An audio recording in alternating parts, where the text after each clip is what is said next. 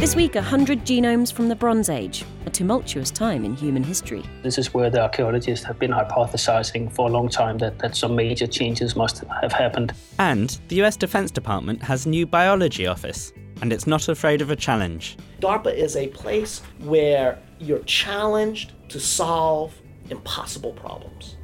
We look at ways to say yes, not the way to say no plus the genetic mutation that protects against a deadly disease. This is the Nature Podcast for June the 11th, 2015.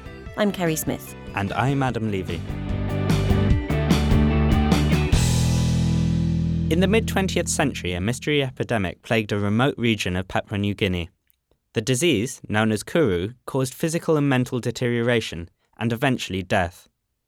When someone died in one of these communities, the tradition wasn't to bury or cremate them. Instead, their body would be eaten. It turned out that eating the brain, which had been made spongy by the disease, was the cause of new infections. Unlike other infectious diseases, though, Kuru isn't caused by a microbe. Kuru is a prion disease caused by proteins that don't fold properly. These misfolded proteins clump together and recruit others to join their tangled web. But some people from the affected communities didn't get Kuru Researcher John Collinge from University College London has been studying the genes of these survivors. I paid him a visit at his lab. He told me what causes humans to develop one of these deadly diseases, because not all prion diseases are caused by cannibalism. So there are three basic basic ways you can get a, a human prion disease. There's the sporadic disease, which occurs out of the blue. It, it occurs all over the world at a very uniform uh, incidence or they can be inherited. And about 15% of prion disease we see in the UK runs in families and occurs because you've inherited a faulty prion protein gene from one of your parents. Um, and then you have the acquired forms of disease where someone's caught prions from some exposure in the environment, and these are the forms of the disease that tend to hit the headlines. Of course, variant CJD, which was caused by exposure to, to BSE or mad cow disease. But the archetypal example of an acquired prion disease is the disease Kuru, where a group of people known as the Fore uh, were affected by this devastating degenerative brain disease, which was killing up to 2% of the population a year subsequent work established uh, that this was a transmissible disease in, that, caused by what we now refer to as a prion. And what was causing the disease to be transmitted in this case? So the disease was caused by cannibalism. Essentially, it was the very important part of their culture and respect for their dead relatives to have mortuary feasts, and the whole body was consumed by the immediate family, and that will have included the brain and the spinal cord, the nervous tissue, which contains virtually all the infectious prions. Virtually everybody that sits down at one of these feasts and were exposed to the infectious material will themselves go on to develop kuru, and then, of course, in turn, they would be eaten by their relatives. What was previously known about uh, the prion protein in this population and how it differed from people in Western Europe, say? What we've been looking at are the survivors of the Kuru epidemic. We were able to identify over the course of our field studies uh, actually several hundred individuals in the population that we knew had been exposed at multiple feasts but hadn't developed the disease. And one of the things we did was to sequence the prion protein gene uh, in all these individuals, and we found a number of, of families right at the epicenter of the epidemic that had at that position of the prion protein 127, where normally you have the amino acid glycine, these individuals had valine. That amino acid is a glycine in every known vertebrate species, so evolution over many tens of millions of years has maintained that amino acid. But in these individuals, right at the epicenter of the Kuru epidemic, they have this difference that we've not seen anywhere else in the world. How did you investigate in this upcoming paper what this variant of the prion protein might be doing differently? So, we made several lines of genetically modified mice, and what we found was when we uh, recreated the human genetic type, so the mice had both the normal protein and the variant protein at roughly equal amounts, uh, like the humans would. What we found is that they were completely resistant to Kuru uh, and also to Creutzfeldt Jakob disease. But the most surprising finding is when we looked at mice which only made the variant form of the protein. These mice were completely resistant to all prion strains. We put in 18 different uh, infectious isolates from humans of all the different strains that we know of in humans, and we, not a single mouse became infected. The mice just expressing this form of the prion protein are as resistant to prions as if you got rid of the protein altogether, if you'd knocked out the protein in mice. Do you have any idea what the mechanism for this finding might be? So what that indicates is that the protein itself is, is not is not capable of forming prions. Not only does the variant protein not make prions itself, but actually it inhibits the wild type pro- protein uh, making prions too. Could new understanding like this offer any insight into treatment or prevention of prion diseases? I think if we can understand its molecular mechanism, it may cast light on new ways of, of treating the disease and not just for the prion diseases, but it's now becoming apparent that all the major degenerative brain diseases, Alzheimer's disease and Parkinson's disease in particular, which are very common debilitating diseases, also involve accumulation of these protein polymers. So I think understanding how uh, this could completely stop that process may also uh, provide insights into how to stop Alzheimer's and Parkinson's disease too. We're sitting talking in the prion unit at UCL what would you say are the remaining big unanswered questions facing the prion scientific community? I think the big question remains exactly what the structure of prions are at an atomic level. What it is about these particular structures that enables them to be very effective pathogens, and they are very effective pathogens. No one's ever survived a prion disease. If you develop symptoms of one of these diseases, you will die. Um, and understanding, I think, their, their atomic structure is going to be of great interest. That was John Collinge discussing human prion diseases. For the full paper, head over to nature.com forward slash nature. Coming up, the head of the US Defense Department's new biology office talks exoskeletons and invading aliens. But first, Noah Baker is here with this week's research highlights. Can chimpanzees cook? Of course not. But scientists have shown that chimps can at least understand cooking researchers used small fake ovens, which are actually plastic tubs, to test whether chimps preferred cooked food to raw. The chimps were offered raw potato in the tub, which they could eat then, or they could wait a few seconds while the researcher shook the tub to cook the food, which emerged from a hidden compartment. Chimps happily ignored the raw food to get the cooked spuds, even though they had to wait. And they even learned to store raw food until a cooker became available, so maybe chimps have the cognitive capacity for cooking, even if they don't do it without prompting. I know a few humans like that. More in the Proceedings of the Royal Society B. Scientists have made a microscopic robot powered by light. It's only a tenth of a millimetre long, but it can walk, turn, and even jump distances a hundred times its own body length. Its body is made from a muscle like material which can contract and expand. It's then coated in a light sensitive dye. Shining laser light on the robot makes it shuffle in a straight line or jump. Robots like these could one day be powered by ambient light and could add swimming to their repertoire. The full paper is in Advanced Materials.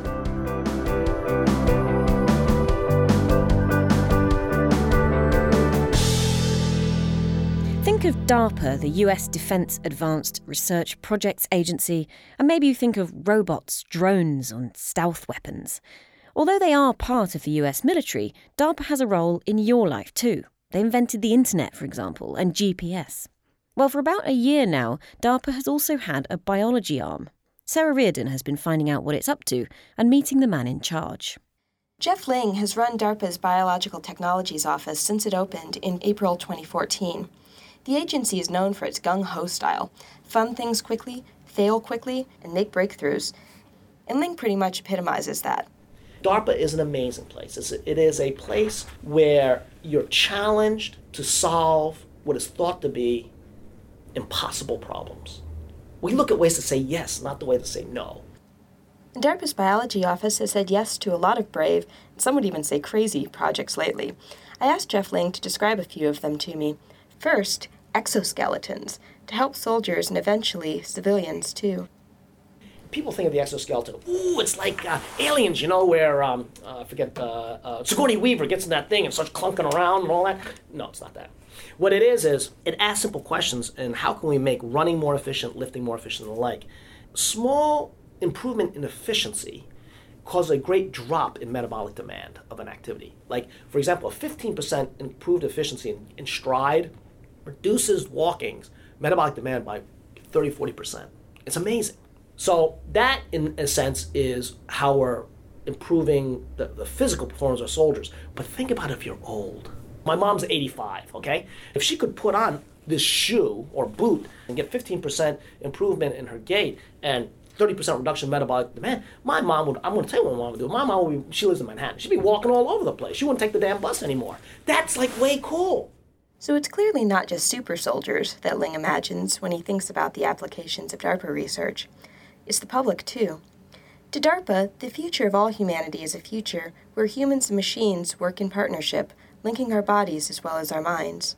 Neuroscience is taking us into, I think, into a, into a future that, that is very exciting and a little bit scary. We are now creating the new set of tools where now humans are going to be immersive into their environment much differently than driving a car or wielding a hammer. Our brains can interact with our environment and we can act at the speed of thought.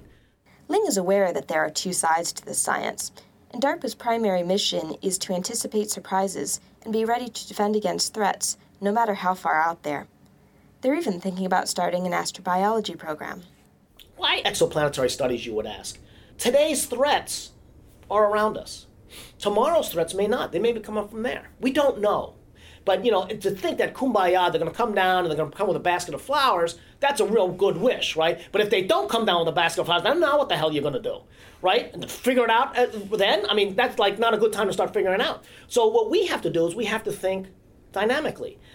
That's how I express it to you know the powers that be. But truthfully, you know why I think it is? Because I think it's the coolest damn thing in the world. Irrefutable proof of exoplanetary life. That is, without a doubt, going to be the most exciting scientific news like in the, in the history of mankind. And I'd love it for it to be funded by DARPA. that was Geoff Ling, head of DARPA's biology office, talking to Sara Reardon. And Sara's on the line from DC. Do people outside DARPA have the same degree of positivity that I felt from Ling there? I think that a lot of people are inherently skeptical about DARPA just because it is the US military, and people worry about what the military actually wants to be doing. Are they wanting to be controlling people's minds or releasing these organisms out into the environments in other countries or, or something like that? But at the same time, it is worth keeping an eye on, on these questions. And I think the DARPA, for their part, are, are at least thinking about these questions. They have a lot of ethicists that they consult, and I think that they appreciate that people are concerned and interested in what they're doing. It seems quite a compelling idea, at least maybe for a scientist, to. Um, to be able to have a grant with almost no strings attached, you know, fund things quickly, fail quickly, is that a model that you think could work in the rest of science? It's a model that's worked for DARPA in some areas. Um, I mean, as you mentioned earlier, they had the internet and GPS were um, inventions that came out of DARPA and came out of this kind of high risk science. And it's something that's been talked about a lot in other agencies, such as the um, NIH, which funds biomedical research in the US here, and the US um, Department of Energy also has sort of a DARPA spinoff. um, and a lot of these programs, though, are still so new that we don't really know how well they work as opposed to some of this incremental, peer reviewed science um, that we might be more used to. But at the same time, a lot of people agree that in some areas, like mental health, for instance, which is something that DARPA is interested in, um, things like PTSD in the military, we've really hit a wall in science. Um, incremental advances just aren't doing it.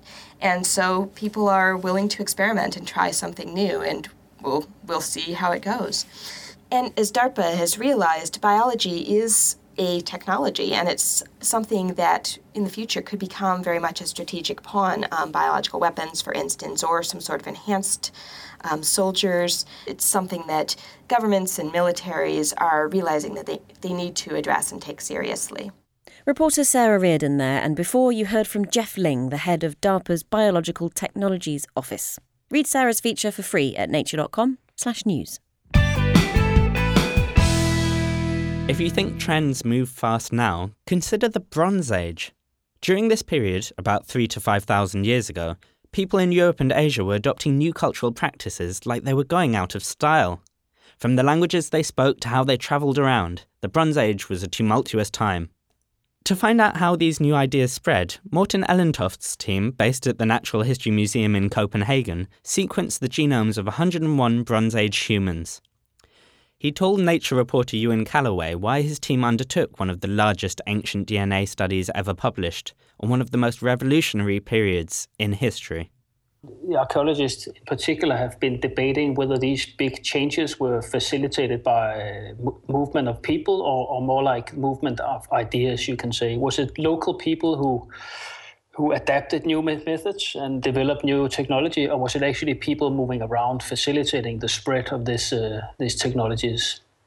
And how can looking at ancient human genomes provide answers to these questions? Your genes look different depending on where you are in the world. I mean, certain human populations have uh, have they look different genetically, and they do that today as well. So by taking these ancient uh, or, or, mapping out the ancient genome of the of the people of the Bronze Age, we can we can uh, we can compare them to each other and, and see how different are they in the various regions, and we can also compare them to modern day uh, peoples from the same regions.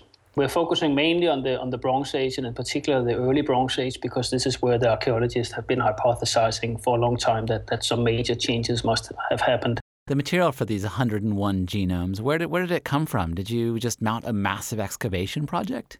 So we have been traveling around museums all over Europe and, and Asia, and we have a lot of uh, collaborators that have been eager to to to deliver uh, uh, these precious samples. Mainly teeth. We have been working mainly with the ancient teeth in this uh, project. So, what are these people's genomes telling you about the history of the Bronze Age? At this particular time point, uh, the gene pool in Europe changes. We can see that there's a big influx of uh, genes um, coming in in Asia, we can see that in Central Asia, the people living, for example, around the Altai Mountains in 5,000 years ago are basically, they're looking much more European than today. Uh, we, we could see the big changes, but the whole question was, okay, what are facilitating the changes? Where are these genes coming from, so to speak? And uh, and and we then because we had so many different populations investigated from the Bronze Age, we could narrow down the origin of this uh, big uh, genomic influx and that seems to be the, the steppe area just north of the Caucasus. That is really a key area in understanding uh, the big population migrations at this point in time. And this uh, culture is called the Yamnaya culture. Can we speculate as to why these these people living on the steppe, the the Yam, Yamnaya people, were so successful in expanding both, you know, west into Europe and, and east into into the Altai? Something like the the domestication of the horse could be a, a really important point. I mean, that that allows one to move at a, at a at much greater speed all of a sudden. But I have to say, I'm not a, I'm not an expert on this particular on this particular matter.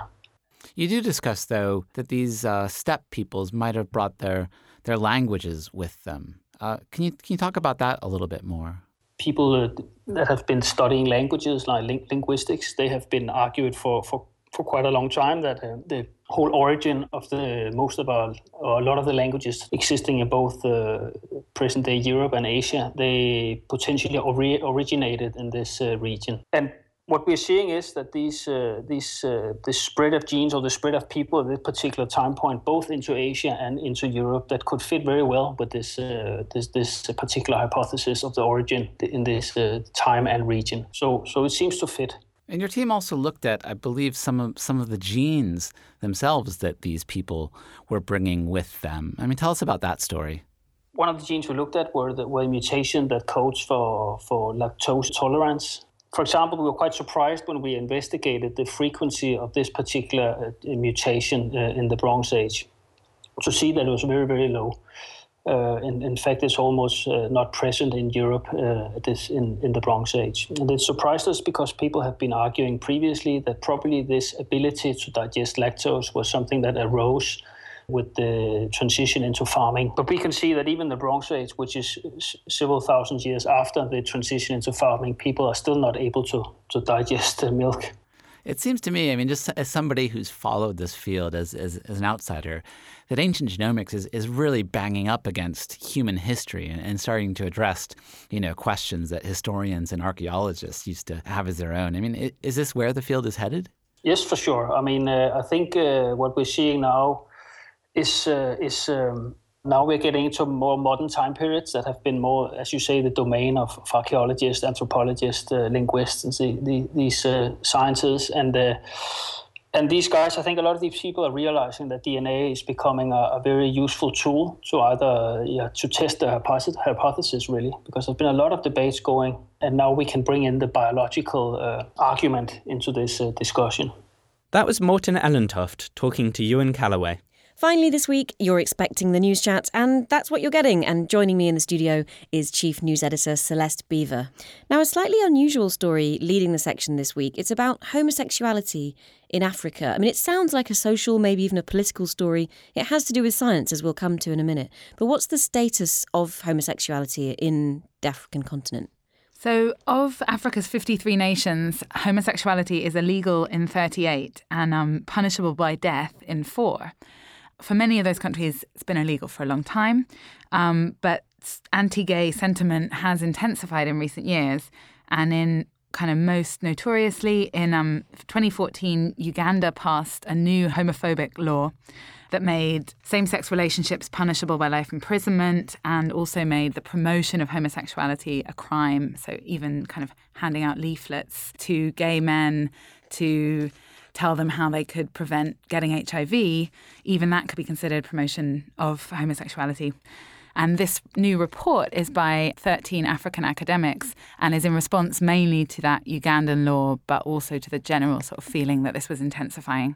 Yeah, you mentioned this report, and this is the unusual facet of this story, really, because here we have academics, many of them scientists, who've written a report to say, here's the evidence on why it's okay to be gay.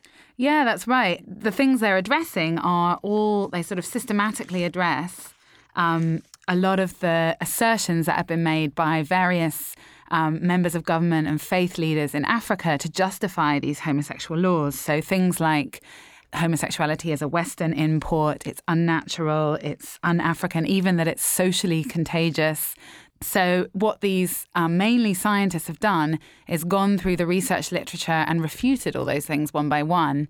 You know, to someone living in Europe, it sounds almost strange to have to refute those things, but these um, assertions are, are really made in Africa and really used to justify these laws. And in some cases, they've gone back to even 19th century literature, almost historical literature, and said, look, you know, there's there are cases of homosexuality happening right throughout the history of the continent, along with modern evidence, of course. Yeah, one strand of evidence was this historical um, literature reports from a lot of them from early European travelers to Africa, reporting um, same sex relationships between women and men. And then there's also um, citing the scientific literature in terms of a growing feeling in recent decades or growing evidence that homosexuality is a biological thing. Another strand of evidence that they raise is that a recent survey showed that at least 2% of men in Africa um, were gay, and that's in line with the global finding that at least 1.5% of men in any given population will be gay. So it's pretty exhaustive, this report. As you say, it's very long. Is there any indication that it's going to help change the minds of the policymakers who've put these anti gay laws in place?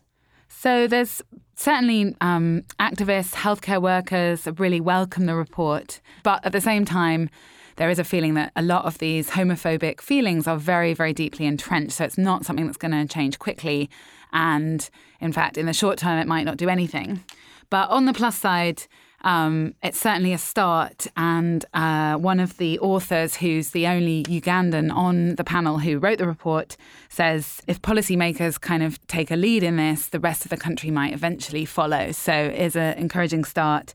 One activist even said something sort of jokingly, but that he plans to get hold of the report and will use it akin to how they use the Bible on us strong sentiments, obviously, on both sides. Now, um, moving on to story number two, and it's a real change of tack. This is a story by Lizzie Gibney, one of our reporters, who often writes about physics, sometimes materials, and this is kind of a material story, but also for the brain. Uh, this is about an injectable brain mesh, basically. So, this is about using brain implants to spy on neural activity and gain insights that kind of could help to sort of prise open how the brain works. And for a long time, brain implants haven't been have or have had limited use in doing this because they tend to be rigid and that can destroy neurons and also make it difficult to track them over time. So if you want to sort of get really good data on on neural activity, you need to do it on the same neuron for a long time to figure out what's really going on and something rigid won't follow the the movement of these of these neurons as an animal moves or breathes or whatever. Now, here we have, instead of that very rigid network, we have sort of a mesh. It just looks like a little net, basically. Yeah, that's right. So, another problem with a, with a brain implant is how you actually get it into the brain. And so, that's what's really clever about this work. This can be injected. So, it's a mesh that rolls up um, into a really, really thin tube and then gets injected with a needle through a tiny, tiny hole in the skull. This is done in mice, by the way, not yet in humans.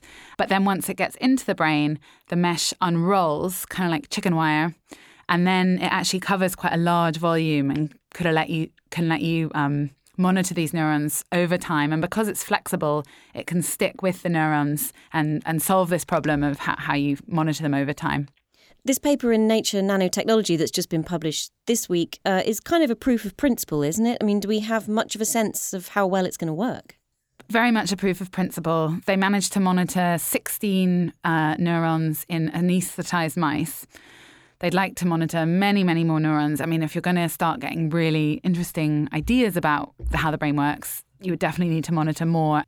And then the researchers also hope it could have potential for humans, especially for um, diseases like Parkinson's disease, which currently brain implants are used to, in this case, activate the neurons. But they're only used in very extreme cases because of the extremeness of an operation that would implant a brain implant today.